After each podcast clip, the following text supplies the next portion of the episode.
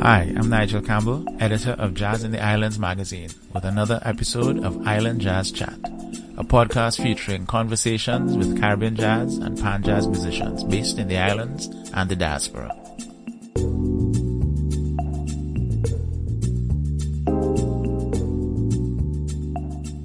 Good night, ladies and gentlemen, and welcome to Island Jazz Chat. Tonight I have the pleasure of speaking to Dominica born and Virgin Island raised jazz trombonist Reginald Cyntje, now based in Washington DC. How you doing, Reginald? I'm well, I'm well. Thank you for having me. Yeah, this has been a long time coming. COVID-19 has forced everybody to come out of hibernation, believe it or not, because this, this podcast had been slightly dormant, but I said, let's get back on the, on the wagon as it was. And of course, Reginald, you have a new record out called Healing, which I believe is yes, that's correct. a duet album between piano and trombone. So let's mm-hmm. start there. Tell me about the genesis of that project, and then we'll go over some of your history as it was. Sure. So um, last year I composed um, a series of new compositions titled Healing, and they're all like concepts and you know based on healing, like communication and forgiveness, mm-hmm. acceptance, and just these different you know uh, theories that you go into that I think go into the, the healing process. Mm-hmm. And so that was kind of based on like, you know, trauma, interpersonal relationships. Mm-hmm. Um, and I was thinking along those lines. And, uh, we were planning to record the album in March of this year. Mm-hmm. And then mm-hmm. COVID happened. So then mm-hmm. we would like postpone the recording session. And so then when COVID happened, that put the, the music and, uh, um, added new meaning to the music because during the COVID time, as a teacher, as a professor, and also as a, a high school instructor, um, I saw how the, the, the, the, the pandemic was affecting my students. And so one of the things I had to tell the students about how they can use music for healing. Um, I found my telling high school students about that and college students about that. And then also the idea of how they can process all the stuff that's going on. Mm-hmm. And so we're going through like just dealing with all the issues, um, you know, that we all deal with with COVID, then I went into the studio and recorded the album back in September oh you.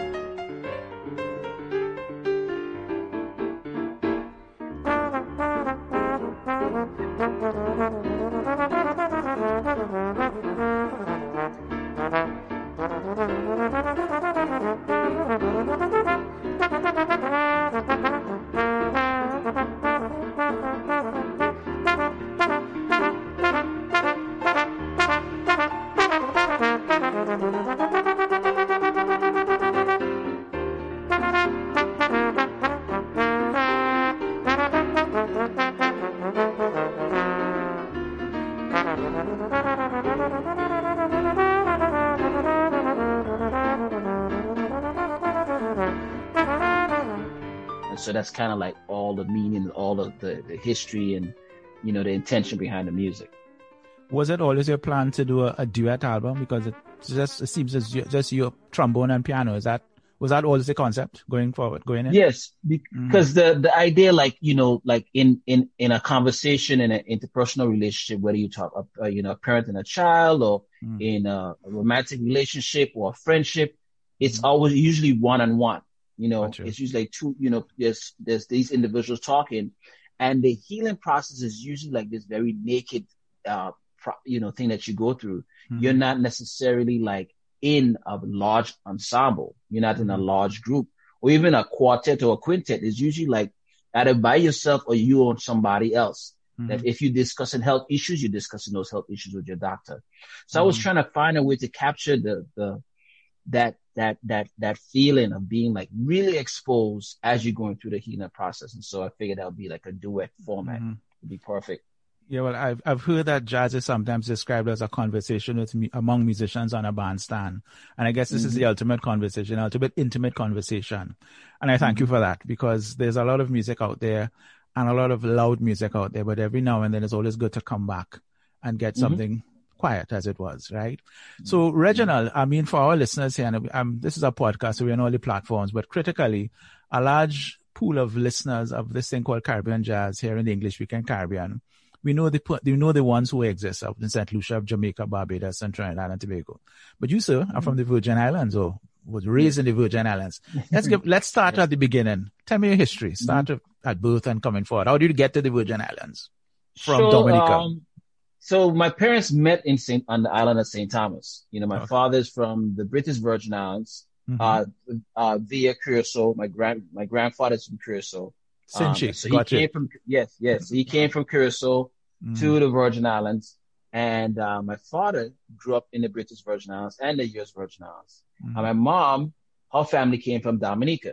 Mhm. And so they met, my father and my mom met on, um, island of St. Thomas. And then my mom needed to go back to Dominica to help some, uh, take care of some family business. Cause she's been, she was really instrumental in for family who wanted to come to St. Thomas, helping them, her older brothers, her younger sisters, etc., getting everybody, you know, who wanted to come to St. Thomas. So she was like, even though she's the middle child, she brought a lot of family, um, to the VI. Yeah. And so she went back to Dominica to help them. And while she was there, she gave birth to me. Ah, So I was born on the island Dominica. mhm. Um, But- uh, and then you grew up in Virgin ahead. in St. Thomas. grew up in St. Thomas. Mhm. And so, you know, I grew up here in Patois and, and, and, and, um, you know, my grandmother and my mom and my aunts and uncles speaking Patois and I'm trying to pick Mm. up on words here and there.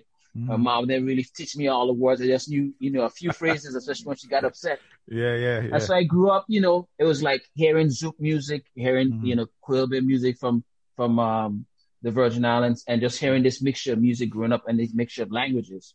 Mhm. And so, um, my, when I was young, younger, my father kind of, um, he introduced me to the piano, not like get piano lesson. He was like, here's this electric piano. Here's a Mhm. couple of those, you know, one finger songs you could play on the piano. Check it out.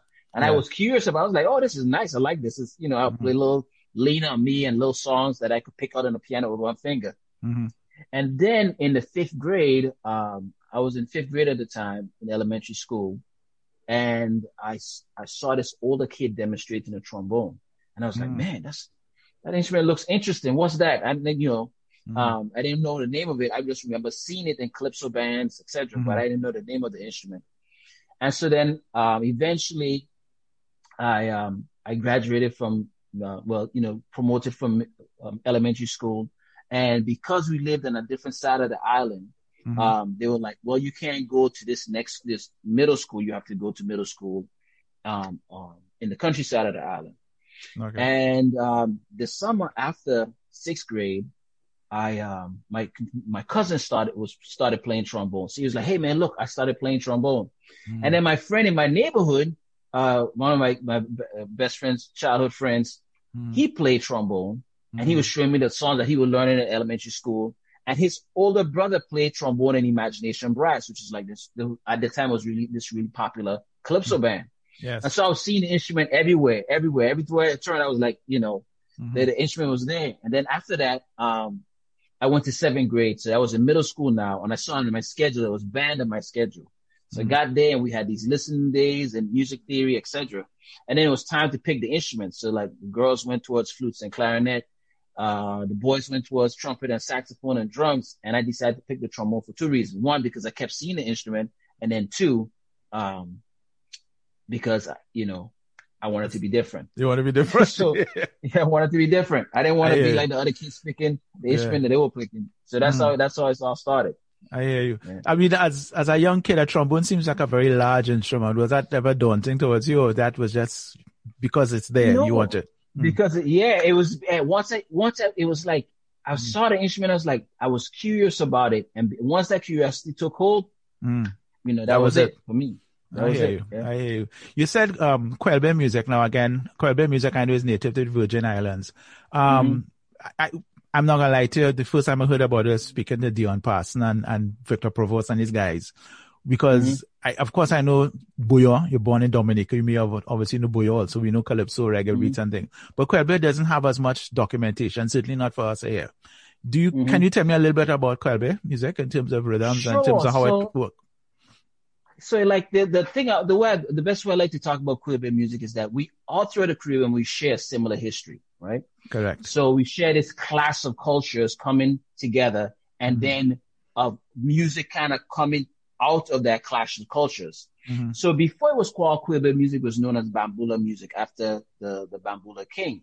Ah, And so the you know the the the the, the, the enslaved Africans were playing their music. You know, Mhm. they didn't take away. They you tried to, but they didn't really take away the drums it, it, it the didn't work. Caribbean. Yeah, the dramas yeah, so evolved. they, yeah. you know, yeah, so it was similar culture, similar trees, etc. So they would- they made some of the instruments that they couldn't travel with on Mhm. on you know on the um the forced cruise ship across the ocean. yeah. right? Gotcha. So you know, so they so the the they don't had, had this music that that that sounded a lot like West African music.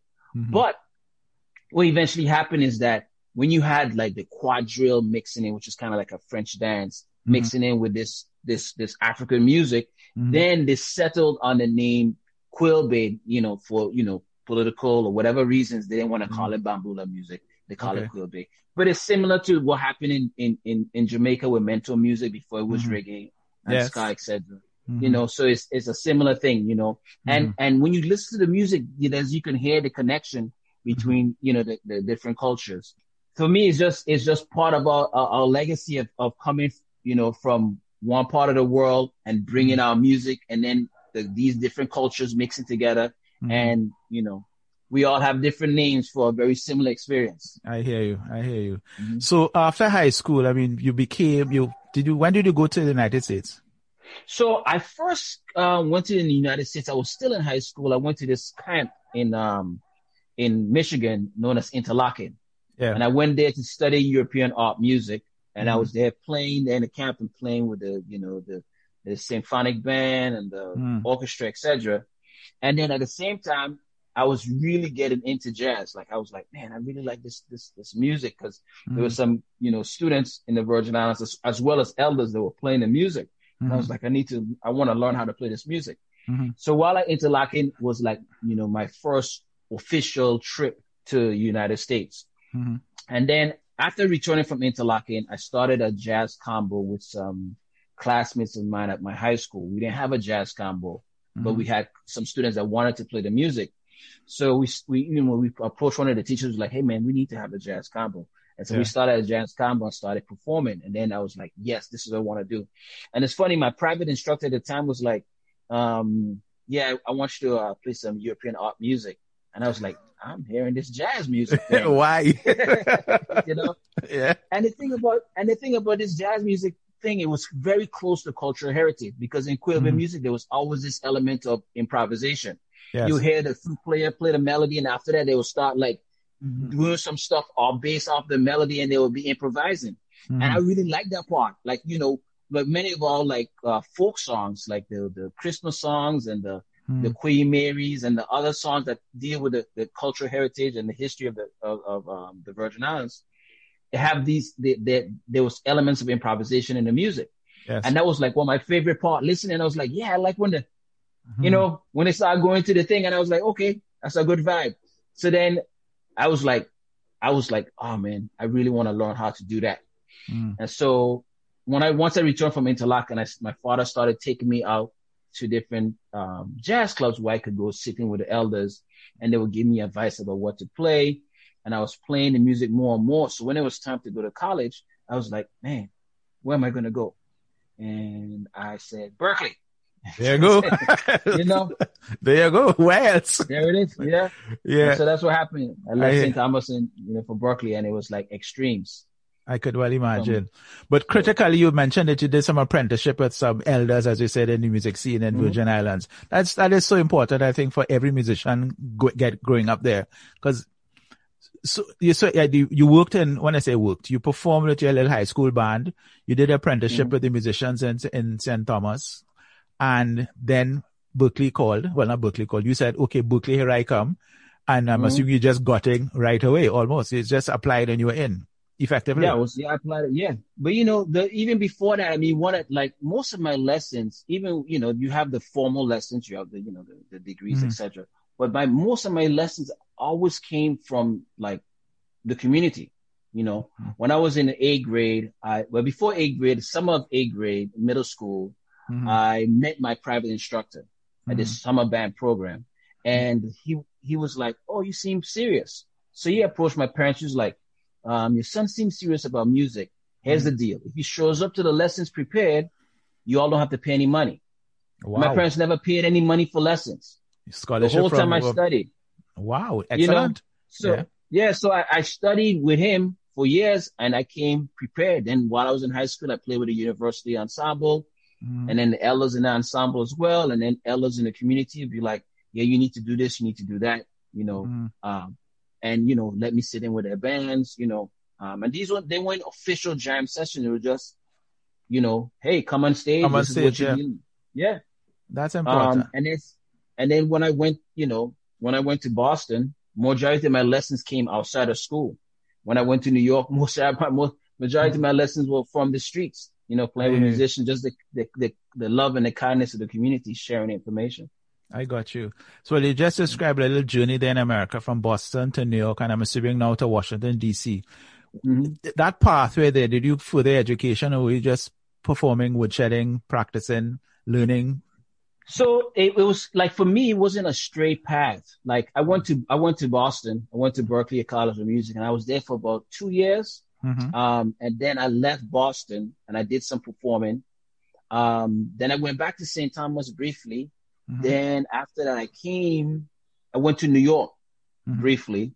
Mhm. And then I think after that, I moved to the DC area. hmm Why DC, if you don't mind asking? So My- I visited the DC area back. Well, the first time I visited DC was when my high school, when the joint high schools came to Washington to play Mhm. for Clinton's inauguration. Okay. And I liked the vibe in DC. I was like, man, this is nice. This is, you know, Mhm. that's a good vibe. I lived and there so for five after that- years. Yeah. Hey, well, you know the vibe. Yeah, yeah. you I lived there from the, from 2000 to 2005. I was living there. it's similar. It's so similar to home because I grew up Mhm. in a culture where, you know, it wasn't based on race, Mhm. where you, your, your, your political, your economic, etc. power that you could have in society. And in Washington DC, I saw a lot of African Americans or just black folks in general Mhm. in ver- different various walks of life. You know, Quite true. Quite in New true. York City, it was different. Boston, it was different, but in Washington D.C., it was like, oh, you know. And then there's a Pan African society here, and they have, you know, you have the Vudum, you have the Akan, you have all these Mhm. different groups of people. It was just like a like, oh, this is, I like this. It reminded me so much of home, with the Mhm. exception of the weather, of course. Yeah, I was not gonna mention that. Mm. Yeah. I'm not a fan. I'm not a fan of snow. And I Oh, went to man. university in Canada. Big mistake. But then again, Yeah, I'm allergic to the cold. I hear you. But I, I, I did a couple years at Berklee. Then I, you know, I, I did some playing for a while and I was like, I was skeptical about going back to school. I was like, man, why do I Mhm. need to go back to school? I'm just trying to play music. Mhm. But then something happened. I was like, you know what? What if, what if I want to do other things in addition to music? I don't want to be in a situation where somebody asks me for the paper and I don't have it. Mhm. So then I decided I'll go back to school and I went and did some time at, at Howard University. Then I finished up my degree at um, University of District Columbia. Mhm. And then I got my master's at um, University of Maryland. Okay. And then, yeah, but before that, I was like in Boston, in DC, in Mhm. New York, playing with, you know, different cats. I was in J- Illinois Jacquet Band for a while and other groups Mhm. just working. That's where I met some of my colleagues like Sean Jones and, um, you know, many other cats, you know, playing with, you know, um, in the New York City area. I got you. But yeah, So you're a working That was- musician, as well as you, well, as a a student at tertiary level, but you are working with it. Because I've always heard these stories of people who enter Berklee, do a, like a year or two and then leave and mm-hmm. develop these brilliant careers because like Berklee is a place where musicians come together. Where you can mm-hmm. actually be among a, a, a, cohort of people who talk the same language as you and you develop your skill. But then the, the real thing is go out there in the marketplace and work and work and work. And you seem to have done that mm-hmm. well.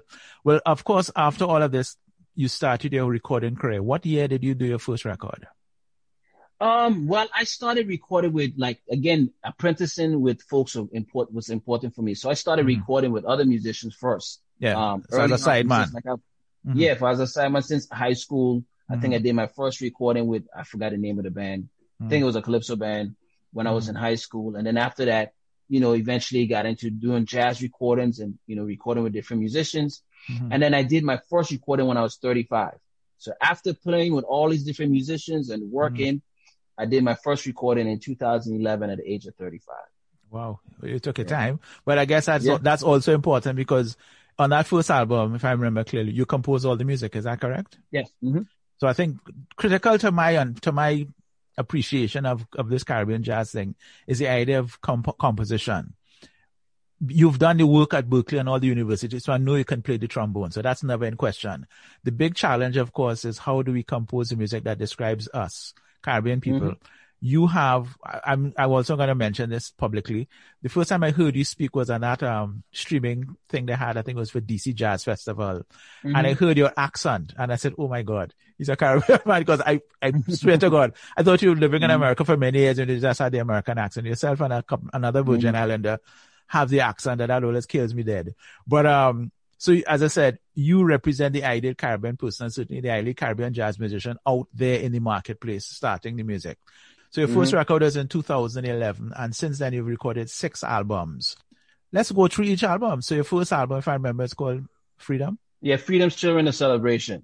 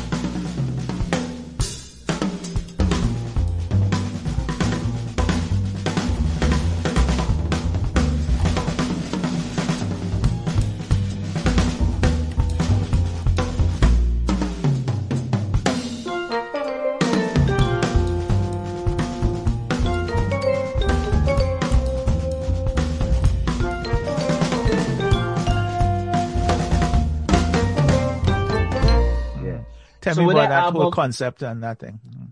So like um growing up, I I became interested in, in, in activism right away. Yes. Um, I saw how the idea of of of somebody saying there's a problem and putting in the time and the work to create a solution, mm-hmm. how effective that was. Like, you know, even with hearing Queen Mary as a child mm-hmm. and singing the, the lyrics as a child and like, oh, this is like our nursery rhyme and then later on learning a story about this, these powerful women who led a labor movement against these these these uh, oppressors, mm-hmm. right? And it was like, oh, we're singing about this stuff, and now we go around saying "fire burn you, fire burn you," and not mm-hmm. realizing the history behind what our mm-hmm. what our word came from. Mm-hmm. And so I was like, wow, you know. And then there was a, like a real, it was like it wasn't, it wasn't a big lesson, but it was an interesting lesson. I when I got into high school, mm-hmm. I went to a newer high school on the island. Yes. But because it was newer, for some reason they didn't receive the same resources at the more established public high school. Uh-huh. Right. So this newer high school was kind of constructed for a, a certain uh, sector of the population. Mm-hmm. And they didn't necessarily foresee like all of these students going to this high school. Yeah. So we have what's known as a Kappa Gymtorium, right? And Say this Kappa Gymtorium, Kappa Gymtorium, okay. Kappa Gymtorium says right. here cafeteria, mm. gymnasium, auditorium, auditorium, all put together. Got you. and right. so, and our band room was terrible, right? We had a mm-hmm. terrible band room with limited resources. And I was like, man, this is, this is crazy. Mm-hmm. So every year since our school was built in 1976, folks protested and asked for equal resources, mm-hmm. the same type of books, the same type of classrooms, the same type of resources as the other high school. So every single student body came in there, recognized the problem, and marched the government government hill and spoke out about this injustice. Mm-hmm. So when I came to high school, I became aware of this as well. And mm-hmm. so we spoke out against this in, this this this issue. And so every time we spoke, the it moved forward a little bit until after I graduated from high school, my sisters received the mm-hmm. high, the um, gymnasium and mm-hmm. better classrooms, etc. And so the lesson was sometimes when you're an activist, it doesn't mm-hmm. happen right away, but time. it may happen over time, right?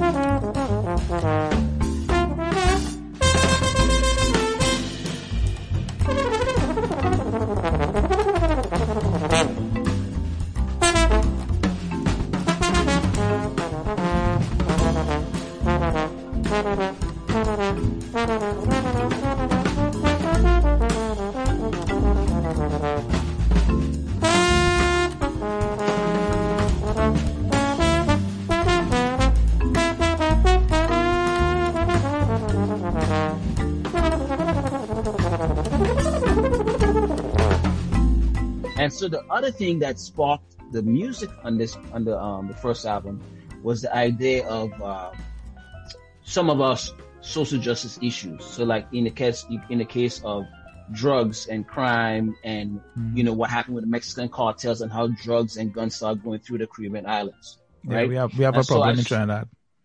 So like instantly I saw like a change from where the, how the island was growing up to when I visited the island later on as an mm-hmm. adult. Mm-hmm. And then I saw like, you know, kids, you know, now with guns and, and seeing that this is their way of, of, of, of, of you know, earning a living mm-hmm. and how, you know, this exchange was creating problems in little small little Caribbean islands. And I was mm-hmm. like, this is problematic, right? And so I was thinking about that and thinking about, you know, nepotism and I was thinking about, you know, some of the things where there can only be one. Um, when you say, and in a sense of what there can be only one is that sometimes there's an issue, mm-hmm. and because people get comfortable with that person on island, yes. that can that's the usual go-to person. They don't mm-hmm. necessarily see the diversity and availability of people that's a, that that's on island that can actually help fix the issue. Mm-hmm. It's like, oh well, we know this person. That's the person for that. That's the person we'll go to, and then it just helps make the issue you know, mm-hmm. make it worse. And so I was like, okay, um, how do I address some of these things? So I started thinking about, you know, I was thinking about that stuff when I was composing the music. And so the idea is, it was, you know, I was processing all the different issues that I experienced as a child, growing up as an adult, living in the Washington D.C. area, being a, a, a, a black man in this country, mm-hmm. and that's where the music came from. You know, Got so that's you. where you have Queen Mary, that's where you have mm-hmm. Sankofa on there, that's where you have mm-hmm. Peace and Love, etc. So that was the first album. Mm. Um, Freedom's Children is Celebration. And the title came from this book called Freedom's Children. It's like one that's titled Freedom's Children. And this one is called Lest We Forget. And mm-hmm. in the book, you have like all of these, uh, documentation of, of, of, you know, the journey of Africans from the, the, the continent of Africa mm-hmm. in the West, especially the, in the West. To the Americas yeah. as it was. Yeah. yeah. I had, um, well, for those who know, who those who don't know, I write some reviews for a magazine, and I reviewed a couple of your albums. I didn't review that one, but there was something that I gathered looking at that kind of connectedness in your albums in terms of what I call the intelligent engagement in terms of your music and the ideas that go into the creation of your albums. Of course, the artwork is very similar going all the way through. Um, so I recognize that you put a lot of thought, certainly, into mm-hmm. instrumental music. These aren't songs with words. You could, a, a lyricist could make, ex, ex, could explain what you just said there in terms of your, your, your ideas going into the composition. But musically, it was different and it, it showed its way, as I said, going all the way through your music here. In terms of that connection that you had back to your origins with Calypso music and Quelbe music, from mm-hmm. back home. Did that enter into the music in that first album, the Freedom's Children album, in terms of yes, yes influences? The. Yes, I mean uh, definitely. So, so what happens with some some of us when we come when we go anywhere in the world, right? Mm-hmm. Some of us feel that we need to lose our accent to be able to be accepted well, within the society, right? It happens, it so we change, Yeah, so we change the way we talk, we change the way we walk. It's like you know what I mean, and it's and it's problematic. And so for me, I think when somebody hears me speak, they can say, "Oh, that's somebody from the Caribbean," and my accent get thicker depending mm. on who I'm talking to. Thank you for right? that. yes, right. Yeah. And so I, I I made a deliberate effort to not um, water down or lose my accent mm-hmm. in this in when it comes to uh, cultural heritage. And so I wanted the music to also to to, to display that. Mm-hmm. Yes, I understand the jazz language. Yes, I play the music, but when I speak the English language, you could tell where I grew up. Yeah, got you. And so I wanted that to also be captured in the music. Got you. Um, the next album, if I remember, was called Love. Is that correct? Mm-hmm. That's correct. Yes. Talk us through Love. That's how did you get to Love? So, so with the so with the first album dealing with peace and love and Sankofa and some of the themes in that album, um, ancestors, etc. Um, it was kind of like you know a mixture of, of, of different emotions, especially with the aggressive nature of, of of some of the songs. And so the the one of the things I think about uh, with all the activists that I know, uh, especially the ones that are on the scene in the spotlight all the time, mm. they forget to take care of themselves, right? Mm. And so oftentimes when you are an activist, um, you give so much to the community that you deplete yourself as well as your family. And so I was thinking about one of the things that we need to be able to do, or how we can encourage people to to take an active role is from the idea of self-love, self-respect, determination, etc. And these things are important concepts to have if you want to create critical change within yourself or in a community.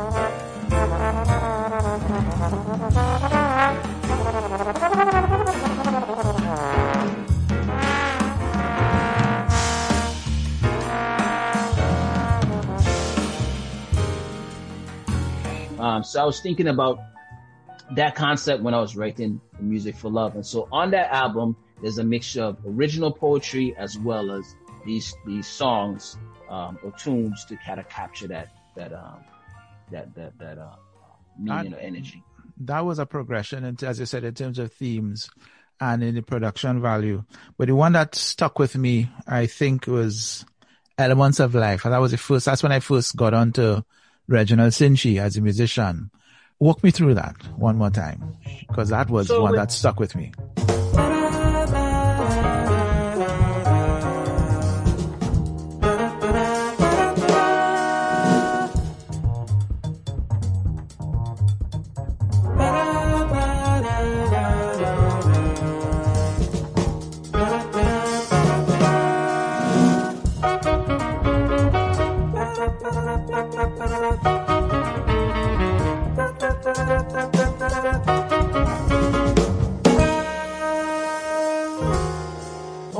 So Elements of Life. When I when I recorded that album, um, one of the things I thought about is just kind of extension from the Love album, is mm-hmm. that when you have when you think about elements, you know, I like the idea of like the elements within us that we're all mm-hmm. made of stardust, right? And mm-hmm. so we have the elements within us and we have the elements around us. And so if well, the elements inside of us are out of balance, then if you have too much of fire, too much of water, or mm-hmm. too much wind, it's problematic, right? And the same thing with the elements that surround us. And so for us to be in balance, we got to make sure that we have enough, the right amount of each element for everything to be fine. Mm-hmm. And so that was the kind of the concept behind that album was like, how do we balance these elements that are that got thrown off not only our our being but also our environment? Well, up to that point of your first three albums, have you been, were you doing some touring at that point? Because as I said, you had Elements of Life was my first hearing of it and I loved it when I first heard it. And I'm thinking, mm-hmm. okay, this is music that needs to be heard widely. What was your touring schedule at that point, After that point? I, I, I you know, before recording my own albums, I should do, you know, I should be moving around a lot more. Mm-hmm. Uh, once I became a dad, uh, back in 20, 2005, mm-hmm. um, I, I kind of li- limit my, uh, the amount of time that I go out. So I would go out for a week here or maybe mm-hmm. two weeks there and come back, not go out for long periods of time. Cause I, you know, I, one, I like to, to, to, um, say good night and good morning. I like hey. to eat breakfast and, and eat dinner, you know, mm-hmm. and so it was interesting to find a balance between being a professional musician, mm-hmm. recording and then still not being just out on the road constantly. And then, you know, one of the things that I like, um, uh, uh, you know, I always say that, you know, I'm, I'm chilling at home and somebody's listening to the music in South Africa. That's mm-hmm. crazy, mm-hmm. you know? So, you know, so it's, it's, it's cool. I mean, you know, finding a way to, to, to get the music out there, but not necessarily being beat in the streets, mm-hmm. um, all the time. Plus the other thing is that when I started recording my albums, I was older. I was 35. So mm-hmm. it, it, it, some of those things that sometimes you're offered to go on the tours to do, I'm mm-hmm. like, mm. no thanks. I'm got a tour to do that, and I could make that money right here. Ah, that's yeah, okay. Yeah. you know. Well, uh, if the money ain't good, yeah. I hear you loud and clear. Yeah. So after Elements of Life, Spiritual Awakening, and I know I definitely mm-hmm. did a review on that album because mm-hmm. the titles is what got me um Beatitudes and, and prayer, I think atonement was one one of the mm-hmm. names that had stuck with me and thing. I remember saying that don't don't don't misconstrue this album as being instrumental gospel.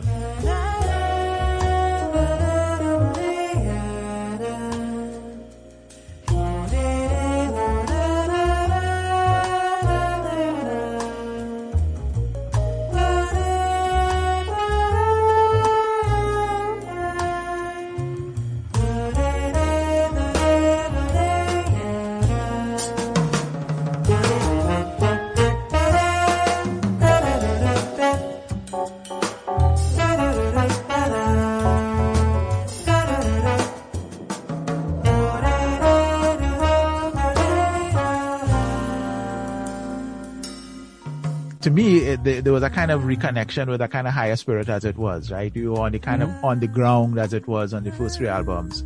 Well, you, your Elements of Life was getting up there, but mm-hmm. once you got to spiritual um, awakening, you okay, you're now in the heavens as it was. And mm-hmm. um, what was your thought process in terms of making that leap from Elements of Life into spiritual awakening? So I, I think one of the main things for me is that an elder said to me, um, not an older, but an elder, she said to me, she said, you know, um, before people could actually take action, they need to have some type of an awakening. They need to become aware of mm-hmm. what's going on. You know what I mean? It's like we have, we have so many black people in the world, right? Mm-hmm. And one of the idea of, of this idea of Pan-Africanism is that if we were able to unite in some way and see our common our commonality, the mm-hmm. things that we we share in common, we could really create something really powerful, right? Mm-hmm. But if the problem is that not enough folks recognizing that connection and how we can come together to create this change. Mm-hmm. And so that I did, I did this spiritual awakening. And then I talk about, I thought about the individual of having a spiritual awakening. What's that process? When you become aware of what's going on and what you need to do to go through this process until finally you achieve whatever that goal is. And so that album is a representation of not only the community becoming spiritually awakened, but also um, the individual. Well, that uh, idea of awakening and that idea of collective movement and collective thought clearly comes from your follow-up album, which was Rise of the Protester, if I remember clearly. Mm-hmm.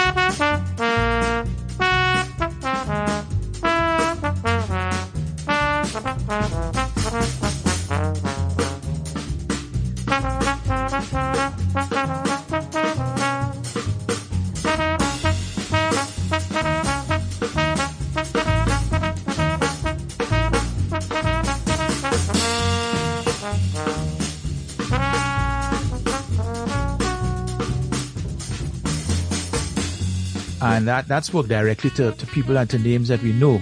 Right? You did mention Queen Mary, I believe, before. She's a Virgin Island, but more than an activist. Right? I think you spoke about Amiri Baraka. I think Malcolm mm-hmm. X is in there. The filmmaker, what's her name? Oh God. Help me. Ava DuVernay. Ava DuVernay, right? So mm-hmm. you were able to, to utilize these persons and kind of juxtapose their activism as it was. Tell mm-hmm. me about the, the, the thought process behind Rise of the Protester. This, that was my sure. opinion. Tell me what is your reality. I mean, that's that's it right there. It's the idea of, of um, we're all protesting, right? We're protesting mm-hmm. something, and so right, we're living in the Washington D.C. area. There's some march happening at some time about Always. some reason, right? Always, yeah. And so it's like you have people come. You had the women's march. You had the you have people march for social justice. You have stuff dealing with agriculture. You have, you know, all these different issues where people are speaking up. And there's a mm-hmm. lot of activists and organizations within the area. Mm-hmm. And so you, you have this energy, this collective energy of people saying things are not right and we're going to do something about it. And one of the questions I, I, remember back in 2010 when I was going into different schools and speaking with students in the Virgin Islands about activism how they could take an active role in creating change and try to find a way to, that, you know, saying, okay, yes, you're upset with the violence, but here's what you can do. Each one teach one, reach one, etc. And so one of the things that stuck to me was the idea of somebody said to me, what can I do? And look what happened to all these activists. You know, Dr. King got assassinated, Malcolm X, etc. I said, those are only some of the popular mouthpieces that you've heard about. But activism is like all these different ways you could be an activist. You could be in litigation. You could be somebody that's teaching, dealing with education justice. You could use your vote. You know, there's so many ways you could be an activist. And so one of the things I did on the album was to highlight different ways in which people are protesting. So mm-hmm. Ta-Nehisi Coates using his pen or writing these books talking about history. Ava DuVernay changing the look of, of black people on camera because for so many times, for many years, Hollywood has painted a negative image of, of black folks. Black people, yeah. Just, mm-hmm. uh, yeah. And that's a very powerful tool when you have mm-hmm. these images coming into your home saying, these people are dangerous. You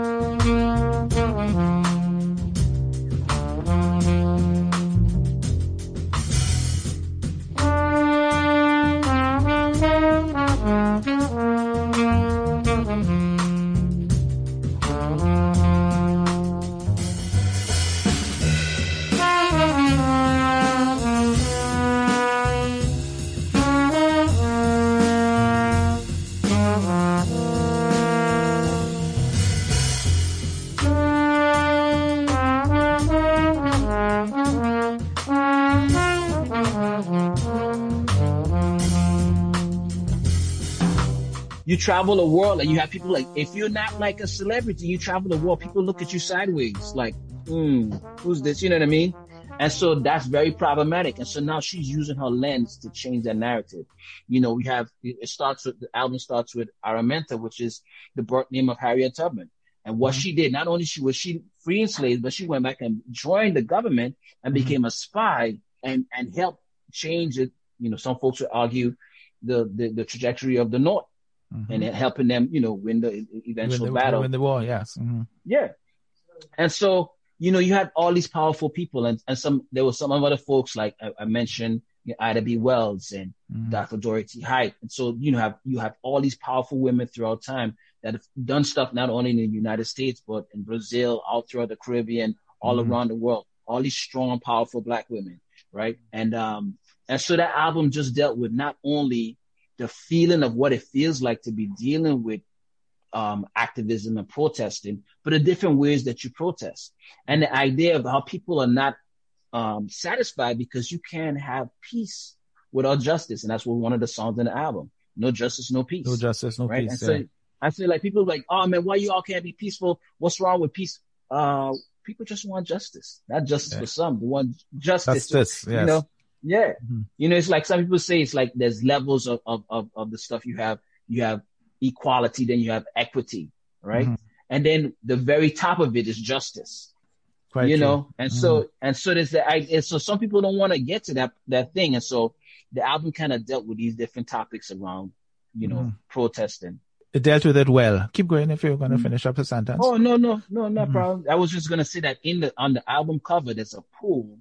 Mm-hmm. that the tears are dropping into and and inside that pool are there these different different images of what people are protesting you know so mm-hmm. every image represents like a different type of, mm-hmm. of issue that people are, are, are, upset about and they're rising up and organizing and mobilizing to deal with those issues Who does your artwork? Because as I said, there's a kind of similarity among the whole series of albums covers. Mhm.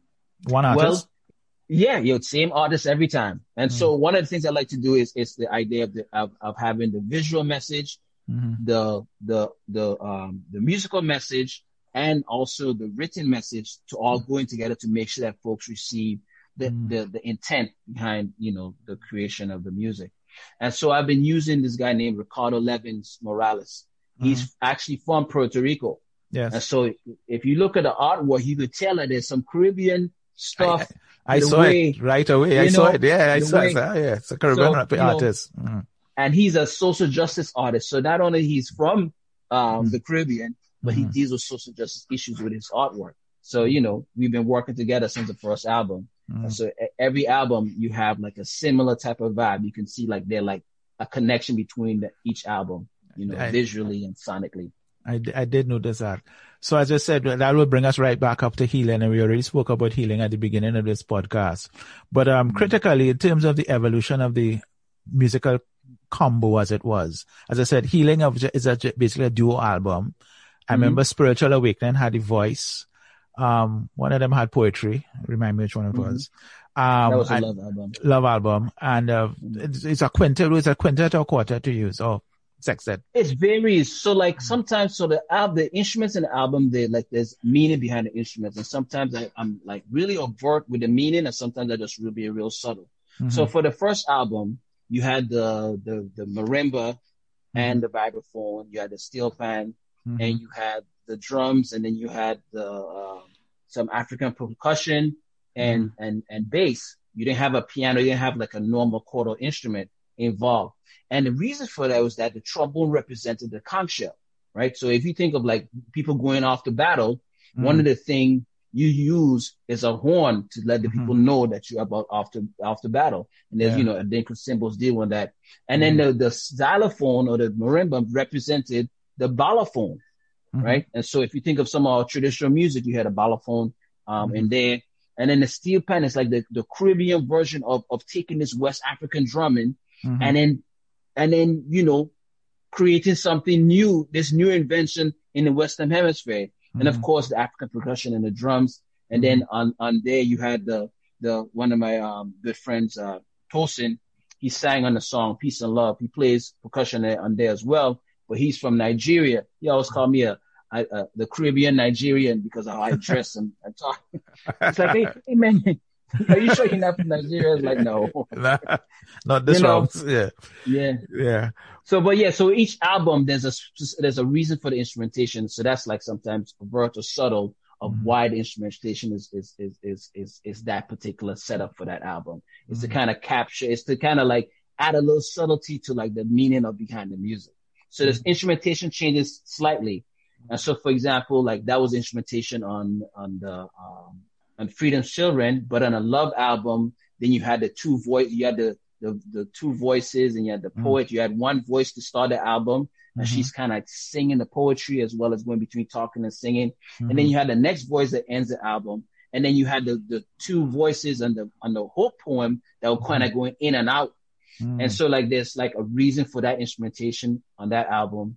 And then on uh, Elements of Life, you have a different instrument, instrumentation. So sometimes some some some similar musicians, but then there's there might be a subtle difference in the in the um in the ensemble. And then Spiritual Awakening, that's a that's a that was a different um ensemble. And then with Rise of the Protester, you cut down to this quartet with a trombone and a saxophone and bass and drums to have complete freedom yeah. right? So that's Mhm. the reason for that. So like to have complete freedom within no harmonic um Mm-hmm. uh, uh restrictions. It's just like rah, Yeah. you know what I mean?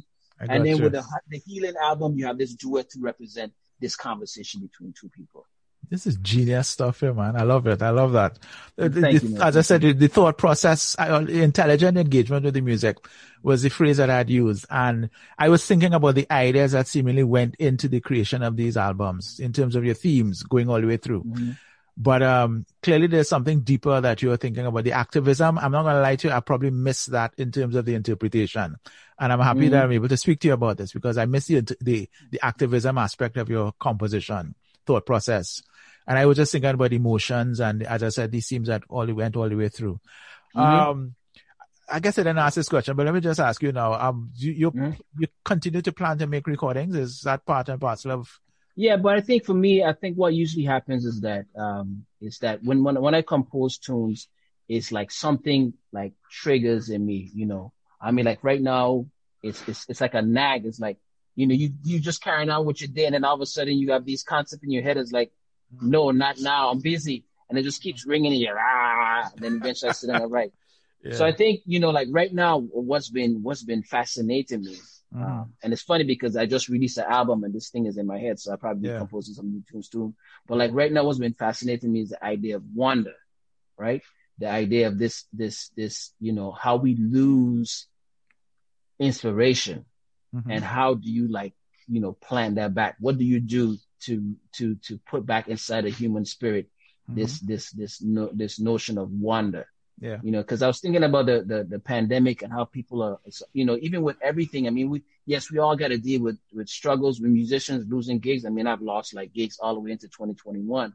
Mhm. But one of the things that we we we can't lose sight of is our inspiration. What what keeps us going? What inspires us? Mhm. You know, and so that's been that kind of theme has been ringing in my head. So to answer your question, I think yeah, I'm probably won't be stopping recording anytime soon because with these music, the stuff coming to my head all the time, I'll it'll it'll marinate for a while and then I'll sit down to the piano and compose some more music. Do you compose on a piano or, or, or exclusively? Yeah, the I compose on the piano because you see the trombone, I have a lot of technique on the trombone, and so Mhm. I don't want, I don't want the the intellect of playing the instrument go into the to the the purity of creating a composition.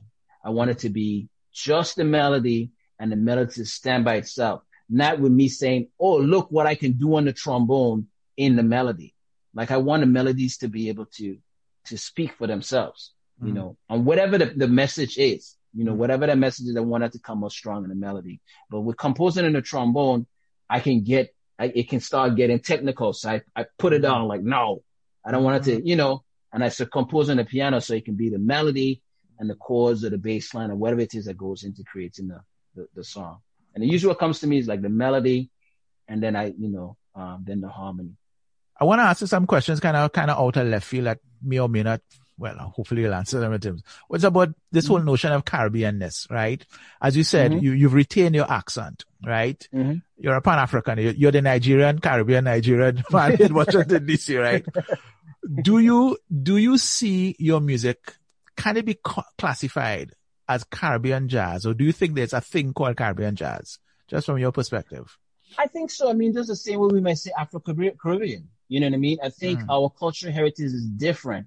And Mhm. it's not a bad thing. It's not that it's, it's not bad that it's different. It's just Mhm. we have a different cultural heritage. I You know, my so. Upbringing is different. I mean, I grew up in a place where I saw, um, you know, people dressing a certain way, talking a certain way, a market square, and just the, the just the huge similarities between the African countries and Caribbean islands. Yeah. And seeing that similarities when you travel throughout the Caribbean, like, Mhm. whoa, this is like, I, you know, yes, I know I'm here, but it still feels like I'm over here because it's so similar, right? Mhm. And that's a different vibe than what Africans experience here in the United States. I've always said that. And so, you know, and, and, but there's a connection because we have the Marcus Garveys, we have others who came from the Caribbean and, and, and Mhm. affected, you know, the, the, um, the, the politics here, Mhm. um, in the United States. But that cultural heritage at home is not something that I, that I take for granted. So Mhm. I don't think the music should sound like I grew up in the, in the United in New States. York or because I didn't. Kansas. Mm. Yeah, Yeah. I didn't, you know, I- and so I have respect for the music and I play the music in a way where, you know, on each album you might hear a combination of me playing some straight ahead jazz and then me Mhm. playing some calypso and some reggae. But Mhm. you will hear calypso, you will hear reggae, and it Mhm. might be two or three calypsos and there two, two or Mhm. three cal- reggaes, and they might be overt or they might be subtle, but they'll be there. For example, on this album, Mhm. you have communication as a reggae and Mm-hmm. acceptance as a reggae, but acceptance is like a reggae, but it's like a reggae avant-garde reggae kind of thing. Mhm. And then communication is a reggae where because it's a piano and a trombone, you if you listen closely, you're like, oh, that's just a you know what I mean? That's a, Mhm. that's that's that vibe. You're the, you know, you could hear the calypso between the Mhm. the uh, calypso on motivation or the calypso on magnetism. They're different, but you could still hear the vibe there. You know, it, it's always there. Yeah, I remember hearing Calypso on the Rise of the Protest album because I, Mm-hmm. I, I, when I did the review for that album, admittedly, I, I listened to it probably twice, the album all the way through twice. Mhm. And as you rightly said, because it was just trumpet, trombone, saxophone, and there, there was, it was, you, you said rah, rah, rah, but there was no, Mhm. I wasn't get, I wasn't getting that kind of Caribbeanness. That seemed, that to me sounded like, oh, this is an African American playing jazz. More power to him Mhm. right? But then, of course, hearing it again, I was, oh, what am I listening? Am, am I blind, deaf, and dumb? Because there was uh, two particular songs. The names are escaping now, but I'll I'll I'll stick it in for for um, reference. There were 2 Mhm. songs that gave that gave me that kind of Caribbean feel, and I did reference it in my review.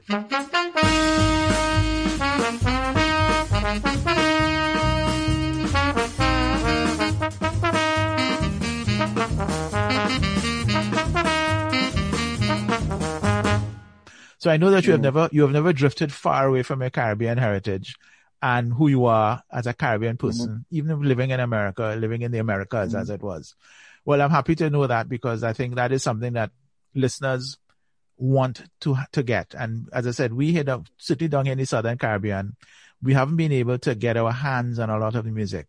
So before um we wrap up this thing not too long from now, give me some of your Mhm. contacts, your socials, your website, where I can get your music and them because that's important for people to know. Sure. So, um, uh, so I have my website, reginaldcyntje.com. Mhm. Then there's also, I'm on Facebook and Instagram and Twitter. Mhm. Um, I'm also on LinkedIn. Mhm. Um, and so on Facebook is, uh, the Cyntje Music. On Instagram is Reginald Cyntje Music. Mhm. On Twitter is just Reginald Cyntje. So twitter.com slash Reginald Cyntje.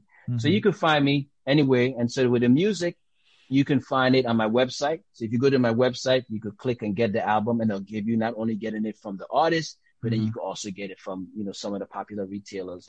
And then Mhm. also it's on Spotify and YouTube and It's Apple everywhere, Music. everywhere in the digital everywhere. domain. Got you. Everywhere that's the music is available, my, my stuff is there. Yeah, I hear you. There was something I, as when I looked at the when I when you released your, your final album, your most recent album, and I saw Mhm. the connection, certainly in terms of the the image of all six albums. I, I thought to myself, this man needs to put out a box set, like a big you know, twelve by twelve box set Mhm. with a book and video. Because, as I said, your writing in, in terms of your liner notes, and I know that you write your liner notes, was very interesting reading. As, as I said, it's cerebral almost. Mhm. Well, no, no, it is cerebral. Let's not, let's not um, um, bring it down.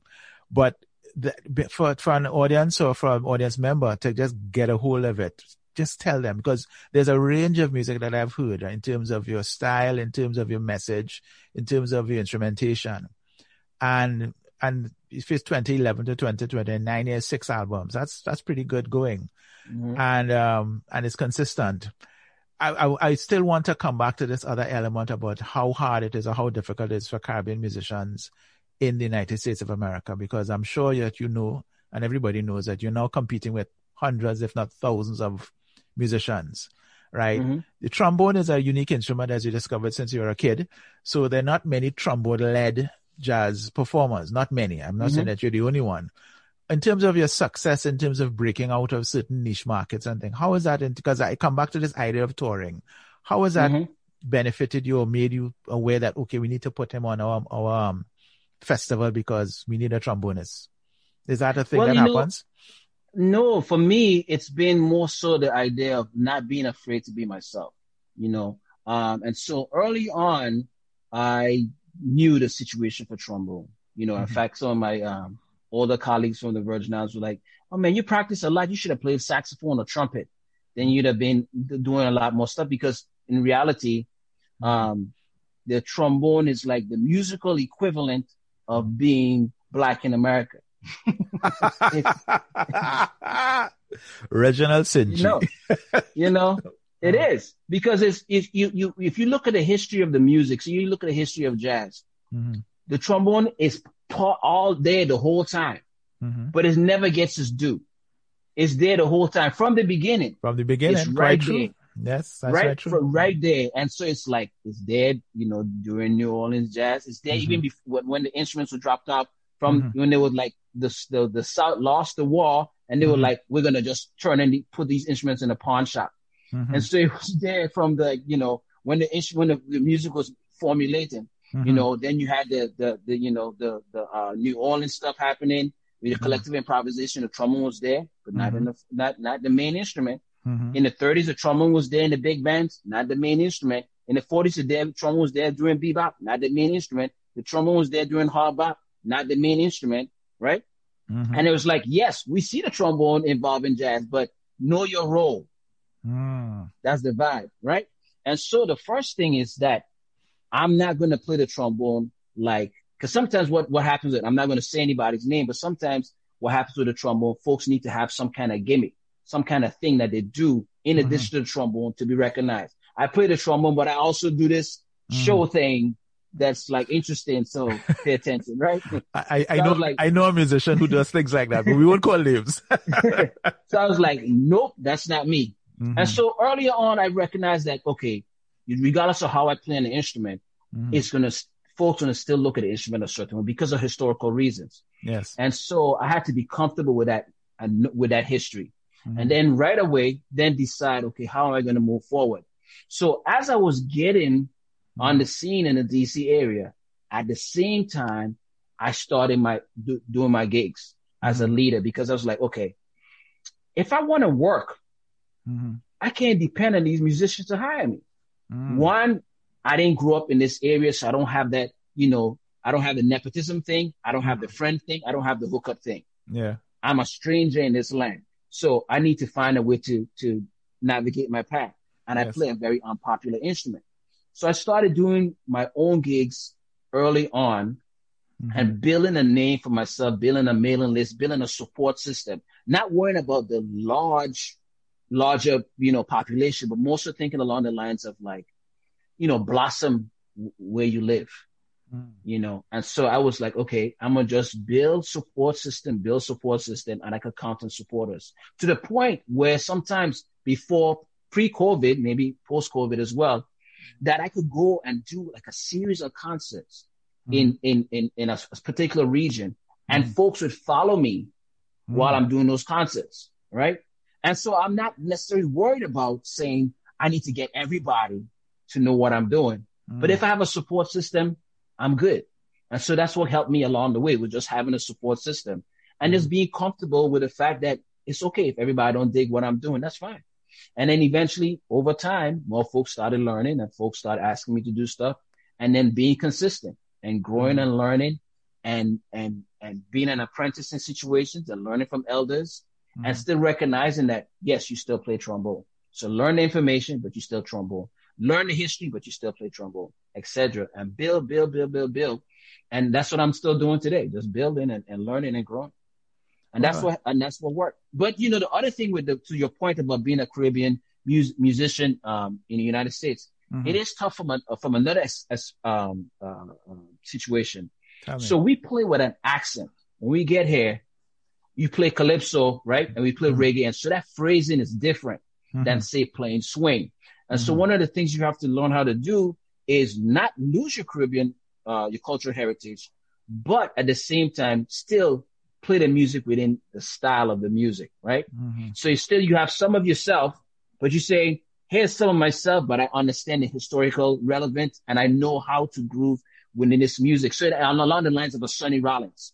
So if you listen to Sonny Rollins play Tenor Madness, in his solos, he goes like, beep, boopity, beep, beep, doo, beep, ski, beep, beep, boo, beep, da. That's like a calypso rhythm. Yeah. But he's playing that under, with, under, over a swing Mhm. right? Over his understand a man is solo. So Mhm. with with learning from from some of these elders that play the music, this didn't negate their cultural heritage. And even so, Sonny Rollins was not born in the Caribbean. His his his his, His family? uh, parents, Yeah. yeah, his family's from from the Caribbean. Mhm. And so he, hearing the music, found a way to marriage the two, right? It was like, okay, here's my cultural heritage. Here's this jazz music I like. Let me put them together. And that's how his thematic and his melodic inventions come from is you could hear all these calypso melodies seeping through his music.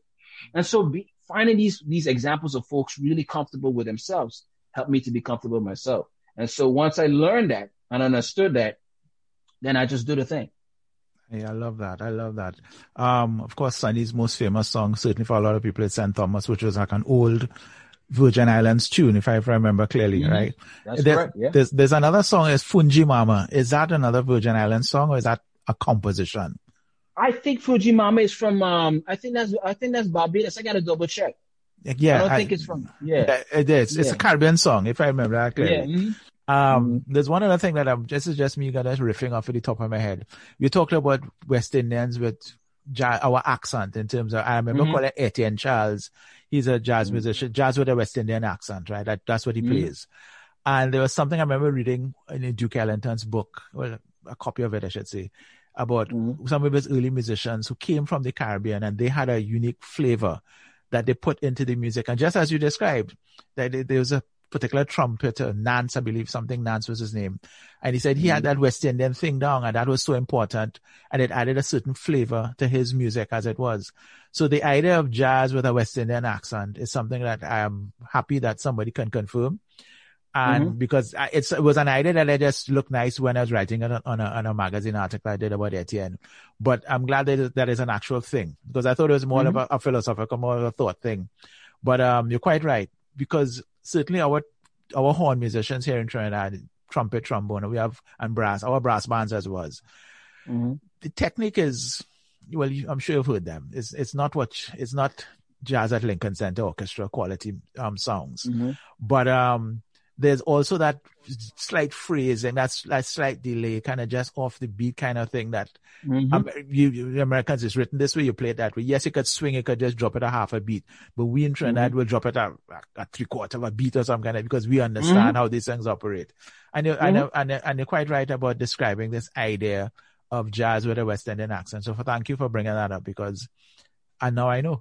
I did not know yeah, at the yeah. I mean, Mm. because you you you can't you can't write down cultural heritage. I mean, you can try to uh, uh, to to notate it on a sheet music or whatever, but you Mhm. have to have a lived experience. You know, you have to know. It's like it was funny. One time I was uh I was uh, on a trip with a Howard ensemble Mhm. um to the Virgin Islands, and um we went to this high school Mhm. and the band played uh, a calypso, right? So the band played St. Thomas or whatever, arrangement of St. Thomas. Yeah. And the guy playing drums is a great drummer, you know what I mean? Excellent drummer. But Mhm. if the vibe wasn't fully there, it was like this Mhm. Americanized, you know, Americana version of, of calypso. yeah, yeah, yeah. And these kids started playing the calypso.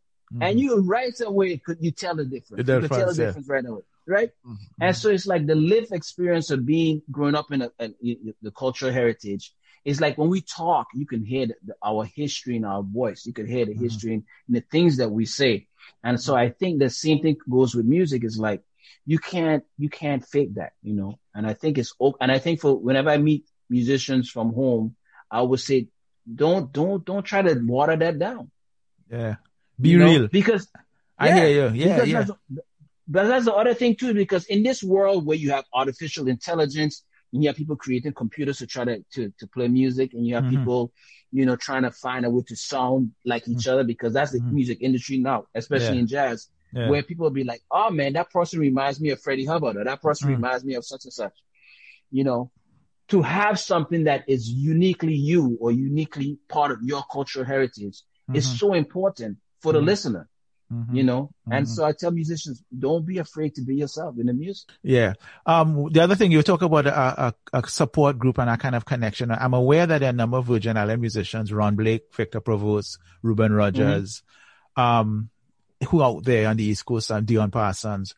Um mm-hmm. are you are you do you hang with those guys? I know victor has performed on your albums and things yeah so probably more so with victor. So dion and ron blake they're older than me uh-huh. And so they're like, you know, they were mentors to me as a mm-hmm. as a young kid. Okay. But I didn't play a lot with the. I mean, I played with them in the 21st Century Band. I was in that band. You, you were a part of that band. I, I went yeah, to that. I was a, yeah. Oh, wonderful. Yeah. So mm-hmm. I, I, recorded uh, a couple albums with them mm-hmm. and played at, at Dizzy's when they had that. You know, when they used to do that thing at Dizzy's every year. Mm-hmm. I've done a few concerts um, with that.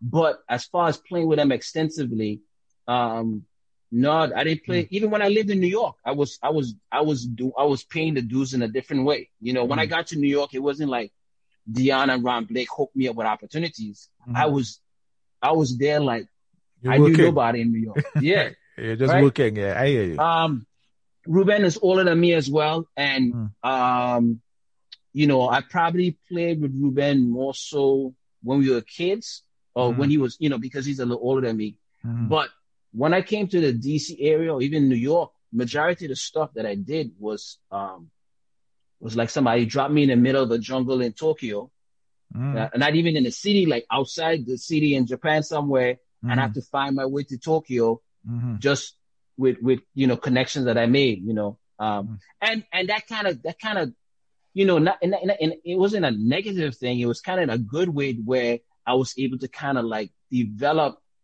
um my network or my support system outside of that. You know what I mean? Where it wasn't like, it was like I went to New York or I went somewhere and then Ron Blake hooked me up with this and Dion hooked me up with that. Reuben hooked me up with that. It was more so like I was able to develop my thing separate from them. From them. I but not, you. not, but being aware and, and, and, you know, knowing that they're older than me and knowing that, mm. you know, I was mentored, but, you know, mm-hmm. you know, where they, they used to come back to the Virgin Islands and give workshops.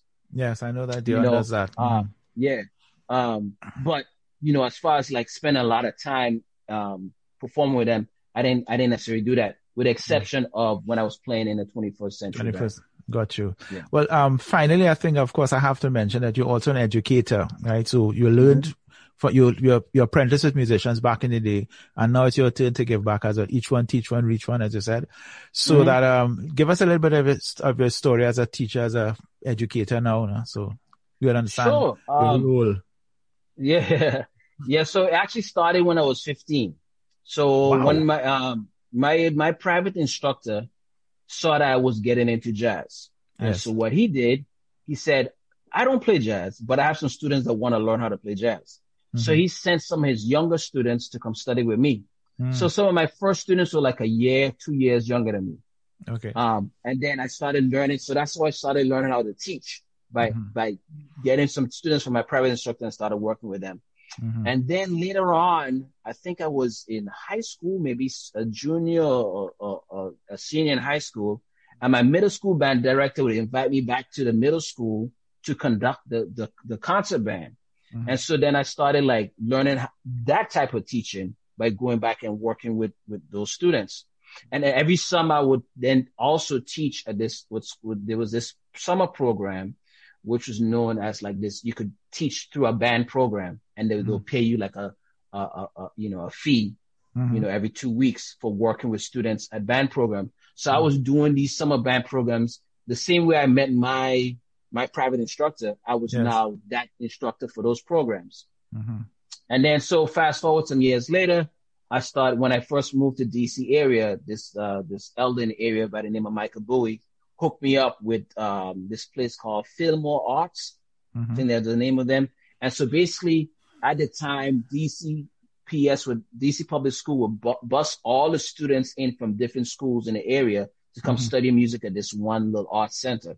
And I was teaching or subbing for Michael Bowie, working with these young students. And so I spent a lot of different years working with different students, etc.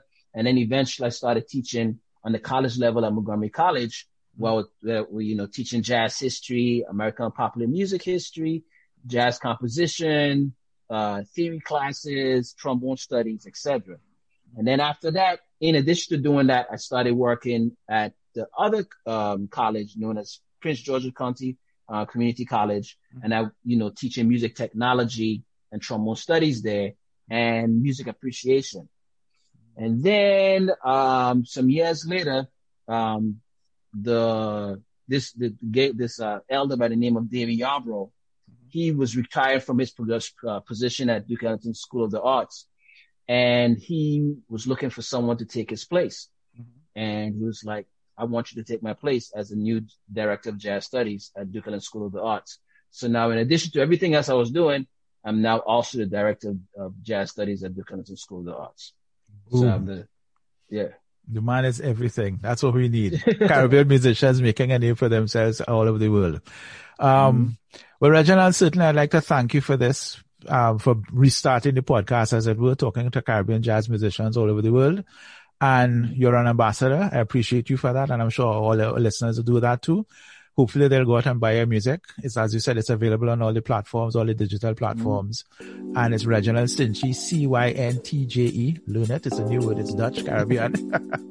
but, um, but I, I, as I said, I want to thank you very much for being here with me tonight and having a conversation, this Island Jazz Chat. So thank you very much for this. I appreciate you for having me. Wonderful, wonderful. Island Jazz Chat has been a production of Jazz in the Islands magazine powered by iRadio.tt.